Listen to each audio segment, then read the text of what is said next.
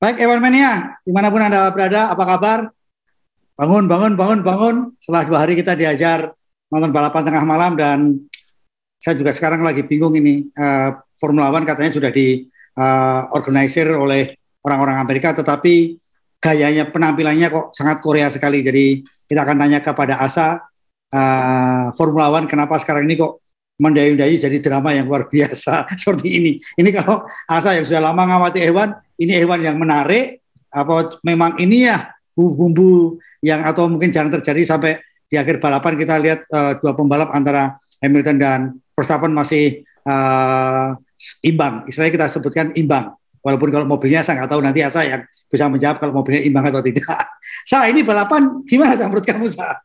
Ya ini kita langsung bicara aja. Mohon maaf kalau suara saya agak kurang enak. Ini lagi agak nggak fit habis uh, ada event sepeda 220 kilo menanjak dua hari terakhir dan balapannya tengah malam sampai dini hari. Jadi moga-moga ini masih bisa mencerna semua. Saya kira saya dapat banyak WA juga. Teman-teman juga bingung. Ini apa yang terjadi? Kenapa kayak gini? Kok boleh wasit bicara? Sehingga uh, sulit uh, apa ya? Yang yang ngefans Lewis Hamilton sangat mengecam Verstappen. Verstappen bingung mau ngomong apa, nggak tahu ini benar atau salah. Uh, jadi balapan tadi malam terus terang Mas Yo, buat saya ya. sih nggak terlalu menarik balapannya. Balapannya. Karena iya karena sirkuit ya sirkuit baru ya sirkuit baru banyak tembok kecepatannya seperti Monza tapi dengan tembok uh, untung nggak ada kecelakaan uh, parah uh, di F2 ada kecelakaan yang sampai ke rumah sakit Enzo ya. Fittipaldi uh, ankle-nya retak uh, untungnya di F1 tidak terjadi tapi balapannya terlalu stop and go stop and go lalu antara stop and go itu ada kontroversi, ada perbincangan yang kayaknya perbincangannya itu lebih mendebarkan, lebih membingungkan daripada balapannya gitu. Kan kita biasanya suka lihat balapan action di lintasan uh, atau salip-salipan di pit stop ya. atau apa tapi ini kan enggak, ini kan intriknya kayaknya lebih banyak daripada uh, daripada actionnya gitu. Ya. Uh, tapi sebelumnya kita harus akui dulu bahwa Hamilton menang Mas ya, Hamilton menang mutlak, mutlak uh, selama ya selama weekend dia uh, paling sempurna, paling tenang, uh, tidak membuat kesalahan, uh, kemudian timnya juga mampu mengeksekusi dengan sangat baik, sangat dingin. Ini kuncinya juga mungkin sangat dingin dalam menghadapi segala ketidakpastian di lintasan dan lain-lain, sehingga wajar kalau hasilnya Hamilton yang menang dan sekarang kita memasuki seri terakhir dengan poin imbang antara dua pembalap ini. Jadi nanti kita akan bahas satu-satu kenapa kok ini seperti ini, kenapa kok red flag, kenapa kok uh, boleh ganti ban, kenapa kok Verstappen di penalti dua kali uh, saat lomba dan setelah lomba, dan setelah ini bagaimana. Jadi uh, begitu banyak yang WA saya pertanyaan, aduh saya masih agak-agak uh, Oleng, kena, kena oh. dua minggu, dua hari yang melelahkan ini, tapi ya semoga moga-moga bisa bisa menjelaskan uh, sebisa mungkin. Nanti kalau misalnya ada yang kurang mohon maaf. Tolong nanti ada teman-teman menambahi mungkin di komen dan dan diskusi. Uh, mungkin Mas Dewa sebelum kita masuk kita bacakan hasilnya dulu ya sebagai syarat sebelum dimulai. Karena kan tadi malam baru selesai dini hari tadi Senin waktu Indonesia. Dan weekend ini langsung balapan lagi kan di Abu Dhabi. Jadi ya hasil lomba Uh, mungkin Mas Yo bisa tolong bantu baca ya. suara saya agak. Jadi kita tahu Hamilton, Verstappen, kemudian juga di luar dugaan saya sudah saya tinggal tidur aja nih, tinggal satu lap ternyata botas nyalip. Nyalipnya di garis finish. saya juga tadi baru baca, oh ternyata masih ada sisa-sisa seru. Saya pikir dia baik hati sama Ocon. Kemudian Ocon, Ricardo, Gasly, Leclerc, Sainz, Giovanni oh, ini juga lumayan nih sebelum di depan dia malah masih dapat poin ini. Masih dapat poin ya hasil ya, terbaiknya tahun ini. Iya, dan yang menyesakkan adalah Norris ini ya. Ini kenapa Ricciardo juga bisa sudah mendekati oh, uh, finish yang di depan gitu kan. Ini ya. kan juga sedikit menyesakkan. Oke, kita langsung ke klasemen pembalap ini yang paling ditunggu pembalap. mungkin ya karena nah, mungkin mungkin hanya ini yang tersisa Mas Dewa ya. Jadi nanti kita akan lihat klasemen konstruktor mungkin sudah sudah milik Mercedes mungkin akan sulit bagi Red Bull untuk mengejar. untuk menyalip tapi di klasemen pembalap poinnya imbang. Sama-sama 369,5 poin. Ya. Verstappen dan Hamilton. Dan kenapa Verstappen masih nomor satu? Karena Verstappen sudah menang 9 lomba. Lewis tadi malam meraih kemenangan nomor 8 8. Jadi kalau poinnya sama, yang menang paling banyak yang menang. Jadi nanti kalau di lomba terakhir keduanya bertabrakan sama-sama nggak finish, ya. juara dunianya adalah Max Verstappen. Jadi dalam dalam hal itu Verstappen akan lebih berani dalam dalam uh, risiko mengambil risiko, termasuk ya. tadi malam.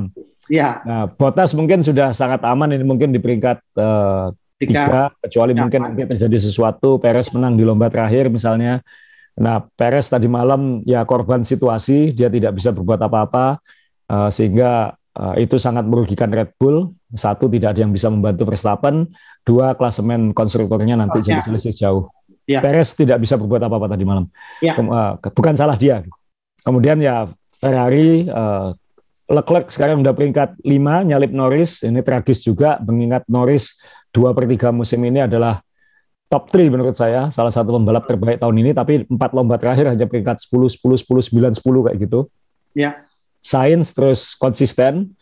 Uh, Ricciardo mungkin agak terlambat untuk ngejar ke atas. Ya, Gasly dan Alonso di top 10. Nah ini yang klasemen konstruktornya sekarang agak jauh sudah. Uh, 38 setengah poin ya. Uh, eh, eh, eh sorry, dua ya 28 setengah poin. Uh, masih bisa, uh, tapi kayaknya ini sudah sangat sulit. Kayaknya fokusnya. ya. Iya karena ya kecuali terjadi sesuatu pada Mercedes kemudian Red Bull finish satu dua atau satu tiga, nah itu baru berubah. Uh, kayaknya Ferrari juga udah aman di peringkat tiga, uh, sangat sulit bagi McLaren. Ya. Alpine oh, juga Alpine aman. Sudah sesuai targetnya nih ya saya, Alpine ya. Ya udah nggak bisa naik lagi mas Pak. targetnya memang realistis di situ ya. Iya. Ya, ya. Ya. ya, yang paling mengecewakan ya mungkin Aston Martin di sini karena dia uh, seharusnya punya kemampuan di atas Alfa Tauri atau bahkan Alpine. Ya. Uh, dan yang di bawahnya ya pasti tidak tidak berubah banyak. Lagi William Alfa Romeo dan Hasin ya. sudah bisa berubah lagi. Ya, ya. jadi, dan jadi kita fokus ini ini saya ambil langsung dari F1 uh, eh, sejarah menanti Mas Jo karena memasuki lomba terakhir jumlah poin antara Verstappen dengan Hamilton sama dan itu dalam sejarah F1 baru terjadi sekali sebelumnya yaitu tahun 19 ini saya baca 1974 waktu itu Emerson Fittipaldi melawan Clay Regazzoni. Uh, dan waktu itu Fittipaldi yang juara dunia. Uh, jadi kita akan menunggu di di Abu Dhabi uh, weekend ini nanti uh, siapa yang akan uh, jadi juaranya. Jadi setelah 21 lomba kosong-kosong. Nah, ini yang yang yang membuat kita uh, ngeri itu sekarang ini kan deg-degan, ngeri kan selama ini saya juga mengikuti Formula One tidak pernah uh, sampai seperti ini saya. Jadi ya. saya setuju Asa tadi ngomong bahwa ini memang uh, minggunya Hamilton nggak ada melakukan kesalahan apa pun. Semalam kita lihat juga dia emosi, tapi masih bisa emosi tapi bisa dikontrol di belakang kemudi. Yeah. Nah sekarang yang menarik sekarang kita kalau mobil rasanya saya nggak tahu saya nanti mobil aja saya yang bisa menjelaskan. Tapi saya ingin tanya dulu saya kondisi seperti ini uh, ini kan kuncinya jadi mental kan saya mental pembalap kan. Dan apakah uh, Michael Schumacher juga memberikan sumbangan uh, terbaik dalam arti Bagaimana cara tips mencari, mencapai juara dunia dengan menyenggol lawan? Itu apakah warisan? Mungkin aja bisa menjelaskan. Ya, semua juara dunia itu brengsek maksudnya. Pasti ada brengseknya lah. Maksudnya pasti ada ada selfishnya, pasti ada uh, mentolol orang Jawa bilang ya, ada ada ada ada, ada teganya. Nah itu Verstappen kita sudah melihat, tapi dia kan belum juara dunia, jadi belum terbukti betul. Ya. Uh, Michael Schumacher kali pertama jadi juara dunia tahun 94 dengan cara dia membuat kesalahan, kemudian seolah-olah menabrak langsung uh, Damon Hill sehingga menjadi juara dunia, sama-sama nggak finish. Damon Hill barusan ditanya soal itu, ya. uh, bagaimana ya ini sudah terlalu lama terjadi, jadi ya mau ngomong apa lagi. Uh, orang sekarang sudah lupa kalau Michael Schumacher melakukan itu dulu. Jadi kan uh, seperti yang kita bilang di episode sebelumnya kan bos-bos tim ini, pembalap-pembalap juara dunia ini, mereka silakan bersikap apa saja. Tujuan mereka kan jadi juara dunia. Gitu. Karena kelak 5-10 tahun lagi, 20 tahun lagi orang yang ingat hanya siapa juara dunianya, bukan siapa yang runner up. Jadi iya. sekarang diomong jelek terserah. Uh, tapi yang penting targetnya tercapai. Apa? Nah, ya. Tinggal mentalitas itu dua-duanya kayaknya ada. Hamilton pasti ada, dia pernah juara dunia. Dan kita ingat tahun 2016 saat dia uh, kalah dari uh, Nico Rosberg, dia segala cara untuk mengganggu teman satu timnya sendiri itu di lomba terakhir. Ya. Uh, meskipun itu membahayakan timnya, tapi dia melakukan itu juga. Uh, sehingga ya itu itu juara dunia itu mentalitas uh, juara dunia. Verstappen take no prisoner dia udah uh, apa pun yang terjadi aku harus di depan nggak peduli gimana caranya kayak gitu. Nah itu dia sudah tunjukkan tinggal apakah itu nanti bisa menghasilkan gelar juara dunia sebelum Lewis Hamilton pensiun ya kita lihat minggu depan. Uh, tapi uh, ini sudah dua-duanya jelas uh, beda planet dengan dengan pembalap-pembalap lain ini sudah ya. uh, tahun ini. Dan ya. tinggal sekarang uh, ujiannya kan memang bebannya sekarang sangat besar di Verstappen, sangat besar. Meskipun dia memasuki lomba di Arab Saudi ini unggul uh, eh, 8 poin ya kemarin, uh, tapi dia kan kelihatan kalau seperti under pressure gitu. Uh, dia dia membuat kesalahan sangat krusial saat qualifying. Dia itu seharusnya di tikungan terakhir itu dia tidak ngotot aja. Dia itu pole position seharusnya. Tapi dia uh, tetap uh, kelewat batas uh, di tikungan terakhir sehingga nyenggol tembok itu akhirnya malah pole positionnya direbut Hamilton nomor dua Bottas. Jadi dia di nomor tiga udah kesulitan sendiri dari awal. Nah itu kan dia membuat kesalahan. Coba seandainya Verstappen tadi malam start pole position, mungkin situasinya sangat berbeda lagi. Bebannya akan langsung ke Lewis Hamilton gitu. Jadi ini uh, memasuki lomba terakhir sekarang bebannya ada di Verstappen. Hamilton sudah nanti tulus saja deh. Gitu karena aku sudah tujuh kali juara dunia, uh, aku akan maksimal. Kita semua tahu dia akan sesempurna mungkin Tinggal sekarang Verstappen bisa nggak satu lomba lagi tampil uh, eh, 11 dari 10 untuk bisa mengalahkan uh, Lewis Hamilton. Mobilnya kan kita lihat kurang lebih seimbang ini ya. Uh, ada yang bilang uh, seharusnya termasuk kita lah, uh, seharusnya sirkuit ini milik Hamilton karena Mercedes pakai mesin yang yang baru itu yang merajalela di Brazil. Ya. Uh, tapi entah karena protesnya Red Bull tentang sayap belakang itu efektif atau tidak. Yang jelas selisih top speednya memang masih unggul Mercedes, tapi tidak se sejauh uh, yang diperkirakan orang. Uh, kemudian ternyata mobil Red Bull aerodinamikanya sekali lagi terbukti paling top. Uh, sektor pertama yang meliuk-liuk itu ya. kelihatan yeah. sekali kalau Red Bull jauh lebih cepat. Uh, Hamilton hanya bisa mengejar di sektor terakhir. Nah ini dua mobil ini imbang. Kita akan memasuki lomba terakhir. Benar-benar uh, balapan yang yang uh, balapan yang entah terakhir kali deg-degan seperti ini tahun berapa ya? 2016 itu tidak terlalu deg-degan karena kan satu tim ya Mas Yo, ya. agak ya, beda.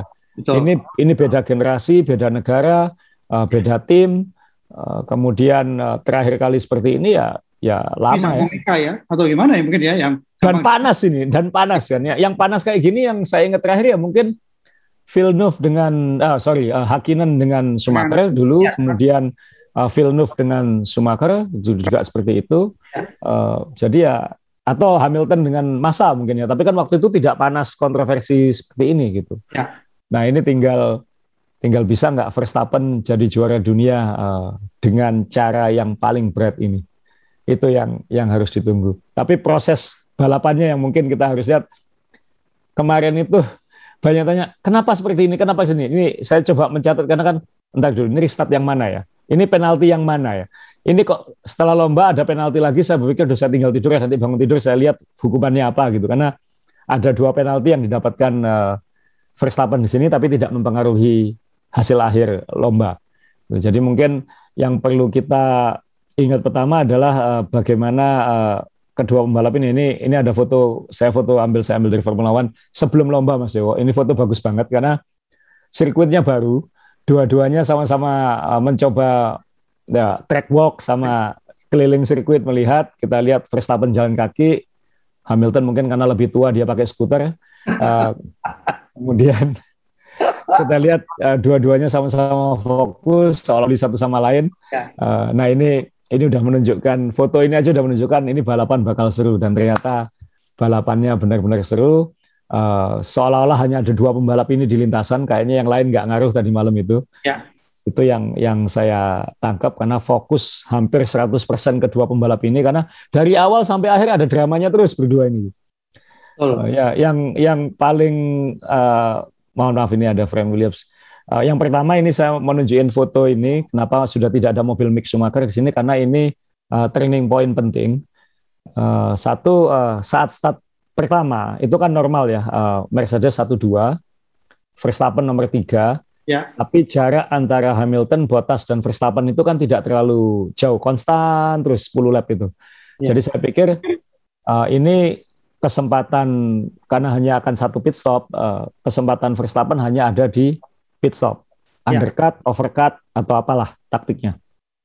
Tapi tidak sampai terjadi karena kita semua tahu ini sirkuit jalanan uh, dan kecelakaan hampir selalu terjadi di sirkuit jalanan uh, dan yang ternyata yang jadi uh, pemicu pertama adalah Mick Schumacher kan lap ke-10 melintir nabrak dinding. Ini dindingnya ya. Jadi bukan yang kita maksud tembok itu bukan tembok beton. Uh, ada beberapa bagian yang tembok beton, tapi ada beberapa bagian yang khususnya yang di tempat-tempat high speed itu temboknya sebenarnya berlapis seperti ini Mas Yo. Ini ya. sekalian ingin kenalin nama nama temboknya. Ya. Ini namanya safer barrier, S A F E R, safer namanya. Uh, ini dari Amerika, teknologi ini dari Amerika dipakai untuk balapan-balapan oval di Amerika. Karena kalau di Amerika balapannya oval pasti tembok pinggirnya ya. dan pasti high speed. Betul. Nah, jadi untuk menyelamatkan pembalap, uh, tembok seperti ini yang digunakan berlapis sehingga temboknya itu bisa meredam meredam benturan, benturan tapi juga uh, cepat disetting lagi kalau uh, setelah itu. Nah, mungkin karena ini sirkuit masih baru, uh, kemudian ini tembok belum pernah ditabrak, uh, marsal-marsalnya harus ada yang dipinjamkan dari Bahrain dan lain-lain untuk ya. untuk ngawal sehingga ketika terjadi kecelakaan ini kan seharusnya safety car saja cukup. Yeah. Tapi ternyata kan uh, harus di red flag. Nah itu kontroversi pertama kan Mas Yo. Ketika dia safety car, Hamilton sebagai pimpinan langsung masuk pit, langsung yeah. ganti ban hard. Bottas di nomor dua masuk, ya. Harus jaga jarak. Kenapa? Ya. Supaya bisa pit stop gantian. Ya. Nah, tapi sambil nunggu ini dia juga punya tujuan ganda menghalangi Max Verstappen. Ya. Nah, Omelan pertama, Verstappen ngomel. Ini kenapa Bottas menahan saya begini lama kayak gitu. Ini harusnya nggak boleh kayak gini. Jadi mau nggak mau, Red Bull harus menggunakan strategi alternatif, yaitu apa? Jangan pit stop, track position. Hamilton pit stop, Bottas pit stop, dia tidak, Perez yang pit stop. Nah, kemudian otomatis Verstappen kan langsung mimpin lomba setelah yang lain pit stop ini. Ya. Nah, ini dari situ aja sebenarnya kita sudah siap deg-degan ini karena ini berarti kan Red Bull harus berharap ada safety car lagi supaya dapat pit stop gratis. Nah, ternyata nggak terjadi. Kenapa? Ternyata uh, pengawas lomba memutuskan red flag, lomba dihentikan karena butuh le lebih banyak waktu untuk untuk membenahi uh, safer wall ini ya, ya, dinding ini. Hamilton yang protes. Loh, saya lihat temboknya nggak apa-apa kok. Kemudian uh, kalau ini dan Hamilton langsung mikir kan, berarti ini nanti si siapa Verstappen boleh ganti ban gratis dong. Iya kan tanpa pit stop ganti ban saat red flag. Berarti ya. dia dapat pit stop gratis. Berarti otomatis Hamilton di belakangnya. Ya. Dan itu yang terjadi.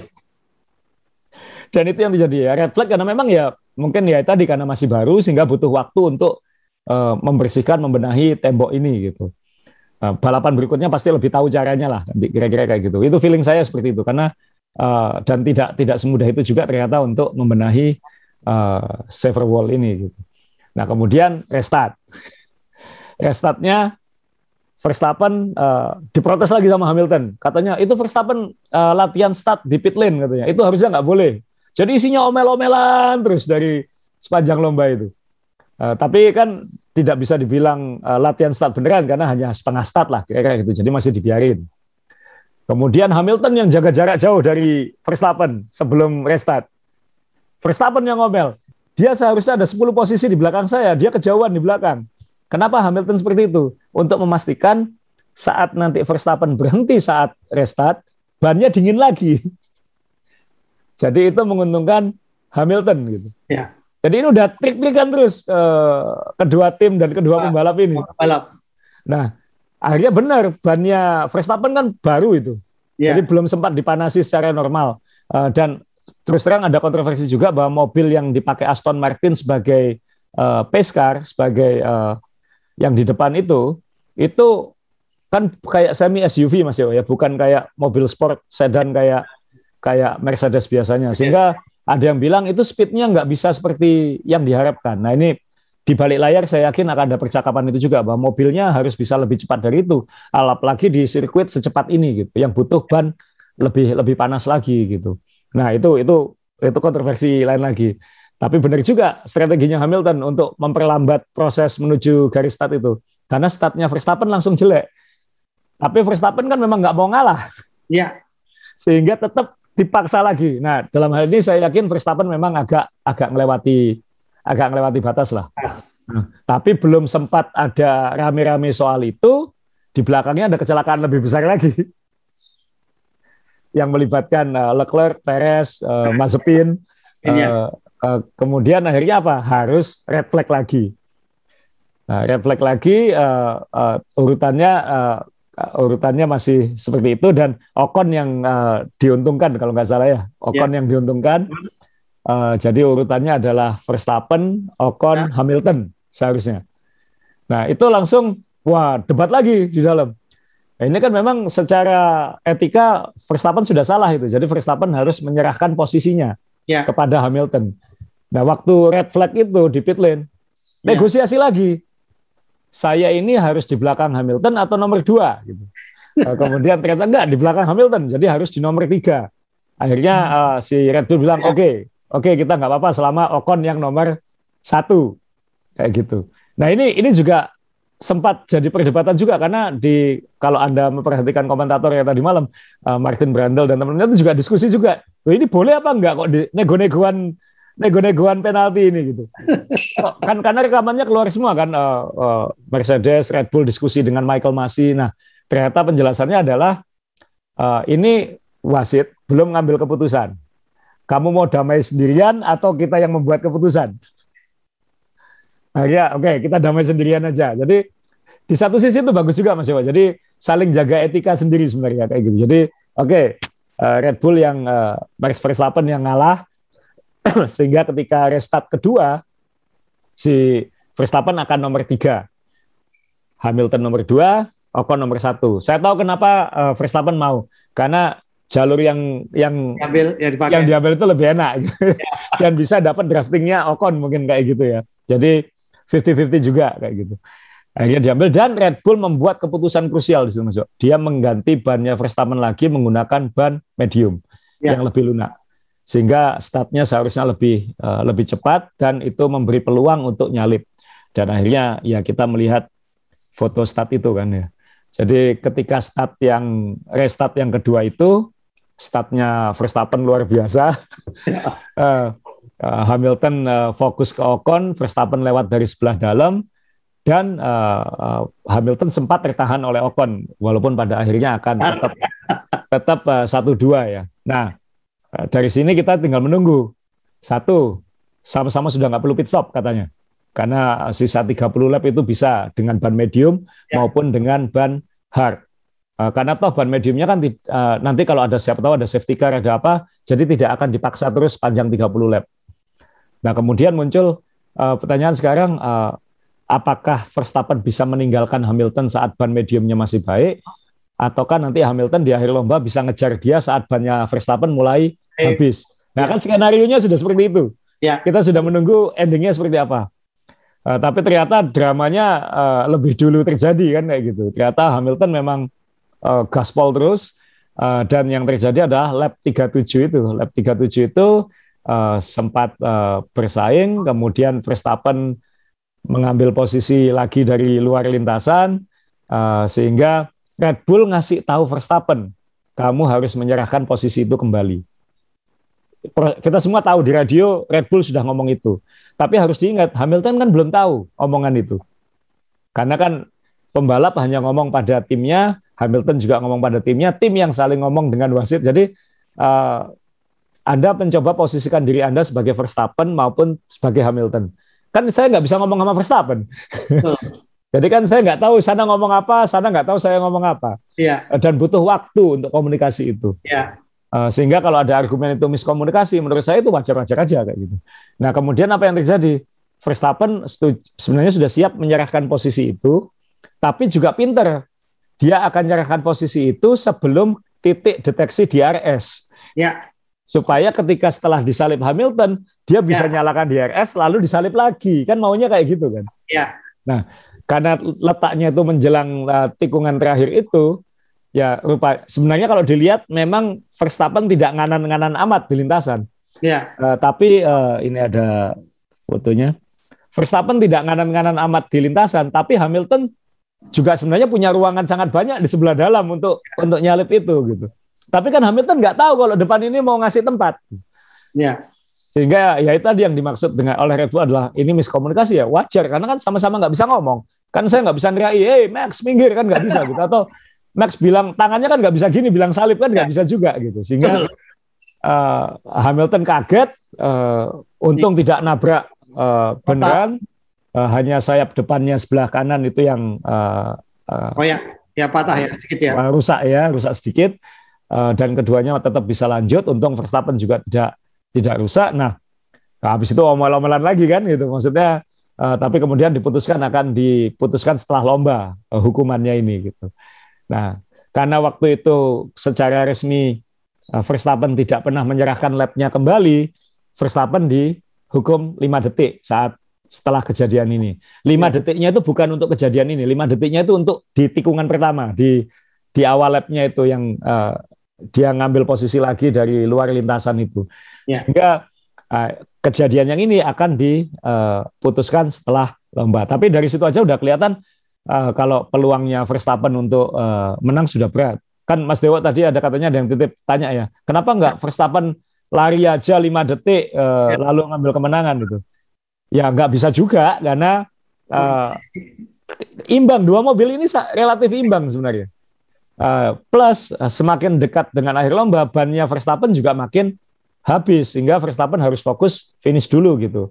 Dan memastikan jaraknya dengan yang di belakang uh, cukup uh, supaya tidak melorot lagi posisinya ya. Untungnya ada Ocon yang bisa nahan botas sampai sampai lap terakhir kalau enggak mungkin Verstappen peringkat tiga dan posisinya udah berubah total lagi nih sekarang kayak jadi ini luar luar biasa intrik-intriknya Ya. Baru nanti setelah uh, setelah lomba selesai, baru diputuskan Verstappen penaltinya ditambahi lagi 10 detik. Plus uh, SIM-nya uh, poinnya ditambahi lagi dua. Jadi dia sekarang punya 7 poin dari maksimal 12. Jadi pembalap kalau punya poin tilang 12 dalam setahun, dia ya. nggak ya. boleh ikut satu lomba. Ya harus turun ke F2 ya. nah ini ini ini jawabannya ada yang pesan juga ada yang pesan pertanyaan di DM saya. Berarti ini kayak mak-mak pakai motor metik kenapa? ratingnya kiri, beloknya kanan. Ternyata nah, asal ini, ini nggak ada rating. ini kan ternyata asal bilang menarik. Ini mau menyerahkan. Cuman kan ya tadi nakalan tadi. Nah berkaitan dengan ini sa, apa yang dilakukan Max Verstappen kalau itu memang uh, pecinta Lewis Hamilton pasti gila nih orang. Ini orang sinting dan sebagainya. Tapi ini apakah salah strategi dari Max Verstappen bahwa secara tanda petik kalah mobilnya, tapi bagaimana mengamankan poin itu poin itu tidak terlalu berbeda jauh. Kalau Asa melihat bagaimana Asa? Ya kalau jadi pembalap level ini Mas Yo kan ya saya nggak akan nunjukin aku lemah di depanmu kan. Kamu tabrak, ayo tabrak kayak gitu. Itu gladiator mentalitinya kan. Gladiator mentality ya, ya ya gitu ya. Jadi ya, ya kita tarung gitu. Maksudnya aku nggak akan ngalah begitu aja dengan kamu. Itu yang membedakan Lewis Hamilton, Max Verstappen dengan mungkin Bottas, dengan mungkin Perez, dengan mungkin yang pembalap-pembalap yang dulu nggak bisa juara dunia kan Mas karena ada ada kejemnya itu, ada teganya itu. Ya, ya ini juara dunia ya percuma kita ngomel oh ini nggak etis nggak itu ya dua-duanya sama dulu juga pernah kayak gitu semua kayak gitu. Nah ini yang cuman sekarang mungkin karena Verstappen ini anak muda masih baru bebannya lebih besar jadi mungkin dia lebih liar sedikit ya dalam hal ini.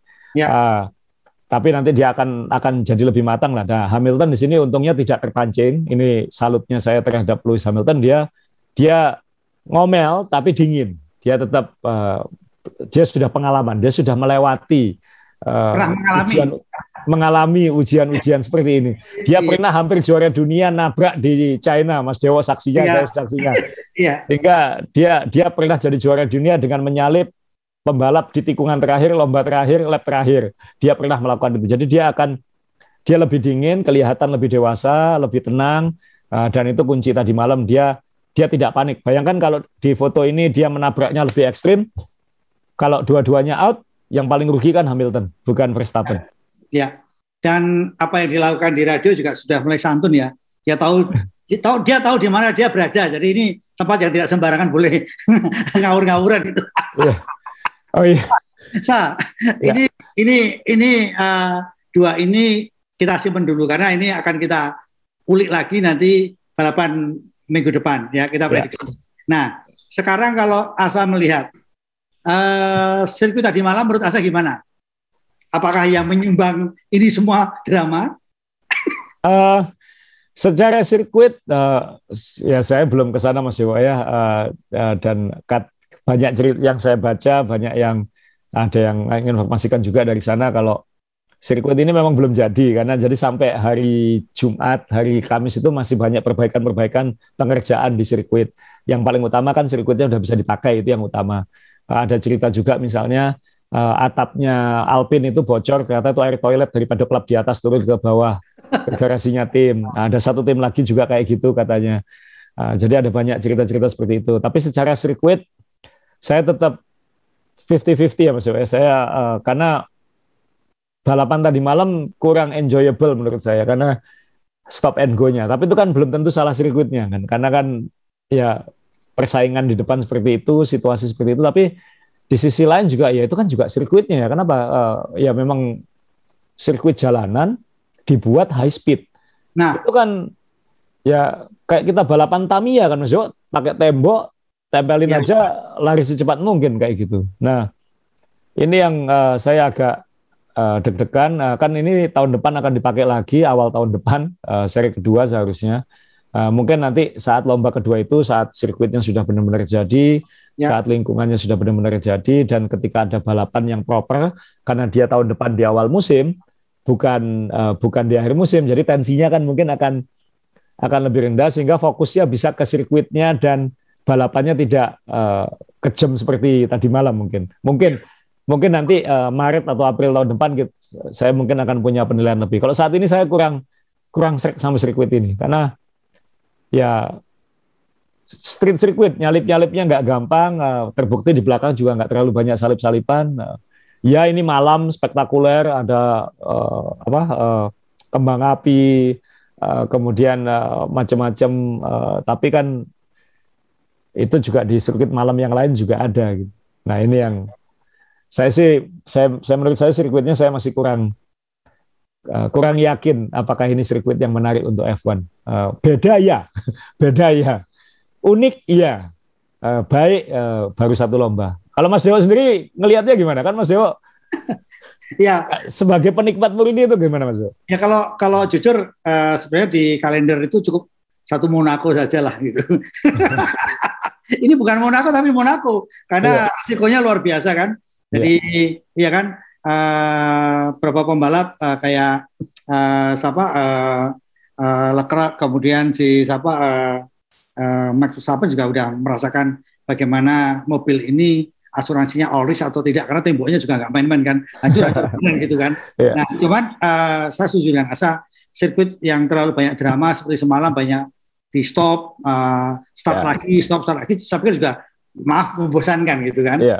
Ya, kita ya ini itu juga risikonya Mas Iwa kan. Jadi kalau ada kecelakaan nggak bisa safety car biasa. Iya. Uh, butuh uh, effort lebih untuk mem memastikan kondisi aman. Bukan hanya itu kan. Tadi malam itu kan juga banyak sekali serpihan mobil ya. bertebaran dan itu kan ya.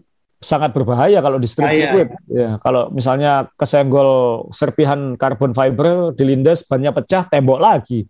Nah, itu yang yang agak kurang sengit. Tapi memang ide gila lah, saya akui lah. Uh, sirkuit jalanan dibuat secepat Monza. Kecepatan rata-rata pole position kemarin 253 km per jam rata-rata masuk dengan top speed di atas 323 itu dengan tembok di kanan dan kiri itu apa ya itu ya, skill pembalap memang teruji tapi memang kalau sampai terjadi apa-apa ya itu kan juga iya. kita yang dirugikan jadi nggak bisa menikmati gitu kan kayak seperti ini hujan bagus tapi kalau hujannya terlalu banyak juga nggak bagus kan iya. juga kan ya di F2 kan kejadian uh, ketika start ketika start ada mobil yang uh, stall yang nggak bisa jalan yang ya. di peringkat belakang nggak bisa lihat dihajar dari belakang dier ya nggak bisa minggir kan kalau di sirkuit normal kan mungkin bisa ngelebar ke kanan dan mungkin nggak ada pit lane di kiri tapi mungkin bisa ngelebar ke rumput di kanan atau atau aspal lain di kanan nah ini kan tadi malam nggak bisa benar-benar dar gitu. Jadi untung tidak ada kejadian yang mengerikan. Besar, ya, betul. Itu yang nah, kalau F1 kan lebih ngeri lagi masuk. Kecepatannya kan jauh lebih tinggi. Ya, nah, itu yang diadopsi oleh Mazepin ya tadi malam ya. Jadi, nah, ini uh, ini kan sekarang kita tinggal di satu balapan lagi. Iya. Jadi coba kita merenung kembali dengan uh, ketika Mercedes membalas dengan hat trick. Iya. ini luar biasa kan. Tapi juga kadang-kadang saya juga berpikir kemarin waktu saya nonton US Open ada Djokovic yang sudah menang di beberapa uh, turnamen besar. Di situ ketemu musuh yang sudah sering dikalahkan, tetapi tahu-tahu kalah dengan menyakitkan gitu kan. Iya. Nah, ini menurut Asa apa yang akan dilakukan skenario yang akan dilakukan oleh dua tim ini? Uh, saya pikir juga orang yang yang sudah menang itu juga moodnya bagus, tapi jangan salah juga orang-orang yang kalah ini juga tidak ini kan berlipat-lipat mentalnya iya. berlipat, iya. keberaniannya berlipat, Uh, nah ini kira-kira coba uh, dianalisis kira-kira apa yang harus yeah. di masing-masing tim. Tahun lalu yang menang di Abu Dhabi adalah Max Verstappen dan dominan menangnya. Uh, Red Bull mobilnya dominan. Uh, tapi sirkuitnya tahun ini diubah lebih high speed. Uh, jadi sekali lagi membuatnya lebih lebih imbang. Tapi di sirkuit tadi malam kan seharusnya Verstappen pole position seharusnya dan cukup jauh jaraknya sempat uh, lebih cepat 0,4 detik dari Hamilton sebelum dia membuat kesalahan di tikungan uh, tikungan terakhir itu sehingga kalau Red Bull bisa sehebat itu di Jeddah seharusnya kan Red Bull minimal seperti itu juga di Abu Dhabi nah ini yang yang di satu sisi memberi optimisme kepada Red Bull bahwa kita punya pace-nya. Kita nggak usah takut sama mesin Brazil itu, mesinnya Mercedes yang yang luar biasa di Brazil itu karena kita bisa ngimbangi. Apalagi di Abu Dhabi lebih banyak belokannya kan itu. Meskipun lebih high speed, tapi lebih ada belokannya daripada uh, Jeddah. Jeddah itu kan gini tapi sebenarnya itu diambil gaspol gitu. Nah ini yang yang memberi uh, optimisme di Red Bull bahwa mereka tahun lalu menang dan kita punya pace yang bisa mengimbangi dan kalaupun ketinggalan tidak cukup jauh untuk membuat Mercedes uh, melenggang. Nah, tinggal bagaimana kita maksimal. Kalau kita lihat tadi malam kan uh, Perez uh, posisi startnya juga lumayan kan, nggak nggak parah-parah amat kayak gitu. Jadi seharusnya Perez kan bisa membantu. Perez ini kan terjebak kecelakaan itu karena dia dia ikut pit stop sehingga yang lain beberapa tidak pit stop sehingga dia startnya jadi lebih ke belakang gitu aja apesnya. Nah, Perez harus bisa memastikan dia ke depan. Udah lupakan uh, gelar konstruktor, fokus bantu Verstappen jadi juara dunia karena mungkin gelar konstruktor mungkin sudah milik Mercedes lah sudah sulit untuk ngerebut itu itu kita anggap bonus saja nanti kalau saya jadi Red Bull tapi fokus Perez kamu sebisa mungkin di depan uh, minimal bendung botas supaya tidak mengganggu Verstappen. Verstappen. Nah Verstappen kalau saya jadi uh, bos tim ya jadi Horner atau jadi uh, Helmut Marko saya nggak akan bilang kamu harus lebih kalem kamu nggak kamu tetap jadi kamu karena kan psikisnya dia kan kalau singa lagi buas-buasnya kan Mas, itu kan ya biarkan tapi ya kamu dan ingat kalau terjadi apa-apa eh, dua-duanya nggak finish juara dunianya adalah Verstappen. Ya. Jadi ya ayo kamu bisa gitu aja. Jadi harus disemangati uh, uh, dan bagusnya kan Verstappen tidak terlihat emosi juga uh, uh, setelah lomba kemarin dingin diem uh, sempat kedengaran penonton meneriak ibu Mas ya ketika dia wawancara. Hmm. Tapi harus diingat dia driver of the day. Jadi ini polarisasi juga ini uh, penggemar F1 ini. Di satu sisi mengkritisi dia tampilnya terlalu agresif di Arab Saudi, tapi di sisi lain ya dia ini pahlawannya lomba tadi malam. Jadi bagaimana ini menilainya kan? Uh, kita tidak bisa menghujat dia begitu saja. Nah, jadi ya kalau jadi Red Bull ya sudah uh, no choice kan, all out nothing tulus, juara-juara, enggak ya sudah. Yang penting sudah habis-habisan di di akhir. Jangan membuat kesalahan. Uh, pastikan uh, amankan pole position atau finish uh, di depan, enggak jauh dari Hamilton, lalu tarung uh, sampai akhir di Abu Dhabi. Nah kalau Mercedes ya lebih tenang, lebih kalem. Kayaknya sekarang uh, kemarin Toto Wolff sempat banting headphone, tapi habis ya. itu ketawa-ketawa terakhirnya. Ya. Uh, kemudian Ya Hamilton tampak dingin, tampak cool. Uh, ya dia sudah pernah jadi juara dunia tujuh kali. Jadi uh, di Abu Dhabi nanti antara dia menyalip rekor, uh, memecahkan rekornya Michael Schumacher atau uh, ya atau ya tahun depan masih ada kan? lagi gitu ya. Ya. Nah, secara mobil dia sedikit merasa sedikit lebih unggul, tapi juga nggak nggak pede-pede amat karena seharusnya pole positionnya milik uh, Red Bull di di Jeddah. Jadi ini poin sama, kekuatan sangat sangat mirip, uh, sangat mirip, dua pembalap yang sama-sama maksimal. Wah, ini finale yang finale yang luar biasa karena kalau kita ingat zaman Villeneuve, uh, Schumacher lalu Hill uh, Schumacher dulu kan ada yang lebih unggul satu poin atau lebih sedikit. Nah ini kan enggak, ini kan nol nol. Kayak do, anggap aja 21 uh, satu lomba ini tidak ada. Ya, jadi mulai lagi ini semalam ya. Uh, luar biasa. Ya kembali. Itu luar biasa ya. Ya, Evan Mania ini uh, berapa hal cukup menarik kalau kita lihat jeda kemarin. Ya saya juga baru mengikuti juga ternyata sekarang Arab Saudi sudah membuka diri asal sudah bilang 2030 mereka akan membuka diri uh, ini peluang bisnis untuk warga Indonesia atau pebisnis Indonesia. Kenapa Biro Travel Umroh tidak menempelkan uh, sponsor di mobil-mobil itu kan juga bagus gitu kan? ya kan lumayan juga karena kita umroh sambil jalan-jalan gitu. Dan semalam juga kita tahu bagaimana uh, waktu itu saya sempat berpikir jelek ini uh, waktu Mick nabrak tembok Wah, ini bapaknya nih supaya tidak dikejar rekornya nih kalau dengan ada kan bisa make mana. Ya. Kemudian ya kita baru tahu juga ternyata uh, Mas Sepin yang selama ini selalu cemburu pada Mik, ternyata sebenarnya cemburu juga, ikut nabrak tembok juga. Nah, Ewan Mania semalam memang uh, jujur kalau asal tadi bilang saya setuju bahwa fokus kita hanya di dua pembalap ini. Apalagi waktu Perez sudah keluar itu sudah sudah dua pembalap yang kita lihat. Uh, nilai Ocon di salib pun sudah yang biasanya membuat kita uh, apa mendayu-dayu juga. Ternyata enggak juga kan? Karena ya. dua, dua orang ini yang membuat semuanya jadi terfokus pada mereka. Itu saya iya. Oke. Okay. sa ini sebelum ditutup sa. Ya berani prediksi? Siapa juara dunia?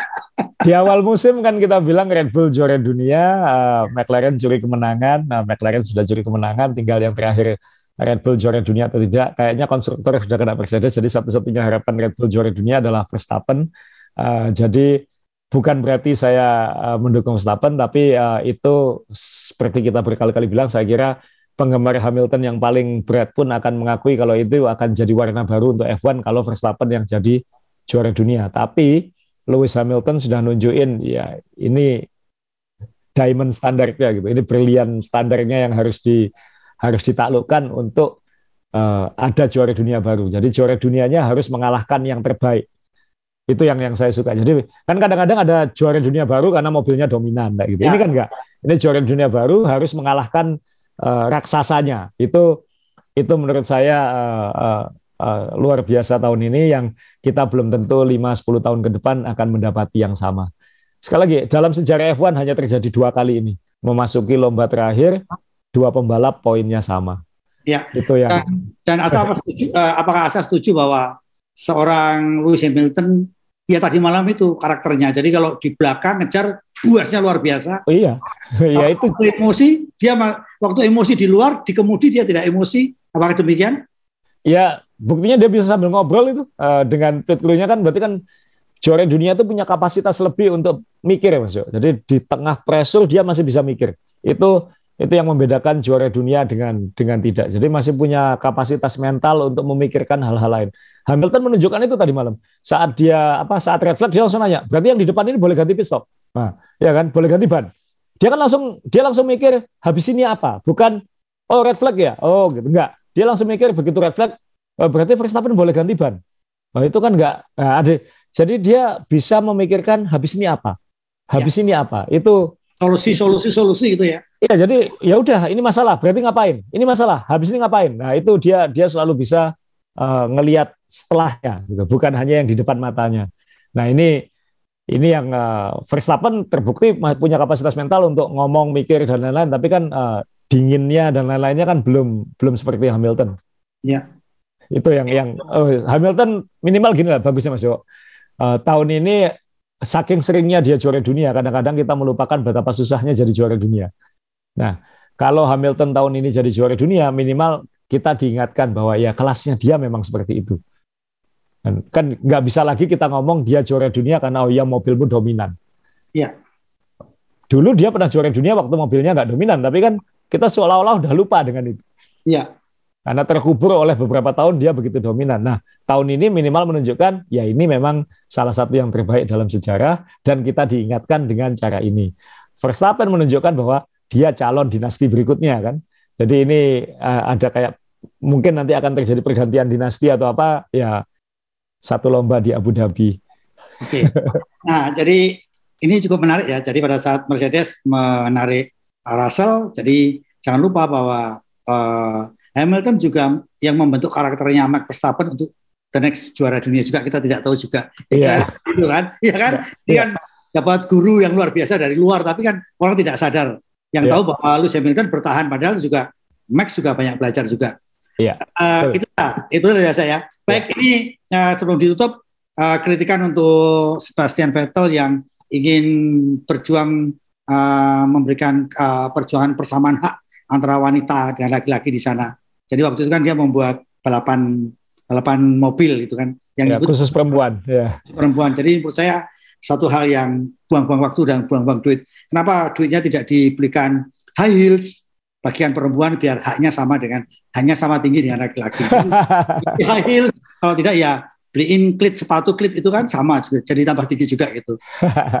kalau soal perempuan punya hak yang sama belajarlah kepada ibu-ibu di Indonesia yang sangat luar biasa. Mulai dari kecil saya ini sudah dicekoi tentang persamaan hak laki-laki perempuan. Karena kalau saya dulu waktu mau makan itu berarti ibu saya nyuapinya hak hak hak le hak le. Jangan jadi laki-laki yang arogan karena perempuan juga punya hak yang sama. Baik, asal sekali lagi terima kasih sukses untuk event KAI Kediri dulu Com Challenge 2021. Jadi teman-teman uh, kalau anda suka uh, Formula One sekali-kali ikut uh, balapannya Asa juga ini karena sama. Anda bisa tahu bagaimana satu tim ini punya kelompok nutupi yang lain supaya tidak menang itu juga akan terjadi di di trek sepeda seperti itu. Baik Asa, uh, cukup? Yuk, terima kasih. Uh, moga-moga uh, tadi cukup menjawab. Mohon maaf kalau ada yang kurang dan mungkin kurang berkenan, mungkin bisa ditambah di komen dan lain-lain. Uh, ya. Sepaneng juga nonton balapan tengah malam uh, seperti itu. Uh, moga-moga nanti Abu Dhabi kita akan melihat finale yang sebenarnya uh, dan jangan sampai terlalu drama Korea lah ya maksudnya benar-benar juara dengan cara juara gitu supaya kita kan, ingat kita ingat Felipe Massa waktu kalah di Brasil tahun 2008 itu kan dia tetap bangga karena kan uh, kehilangan gelarnya bukan dengan cara yang yang tidak fair atau apa tapi dengan fight di lintasan. Nah, moga-moga besok bukan uh, jangan sampai kayak tadi malam. Itu aja harapan saya. Baik. Ya, Evan Mania uh, sekali lagi sirkuit ini yang mengingatkan saya 11 tahun yang lalu karena tahun 2010 itu sirkuit yang paling mewah ya inilah. ya semua ya Mas Ewa. Nanti kita ke sana. Kita ke sana. Baik, terima kasih Asa, teman-teman yang ada di belakang Asa, terima kasih sehat semuanya dan uh, teman-teman Evan Mania jangan lupa tetap prokes ya supaya kita bisa membuat event-event olahraga, event-event kesenian atau musik yang lebih banyak lagi. Asa terima kasih semuanya. Kasih. Sehat.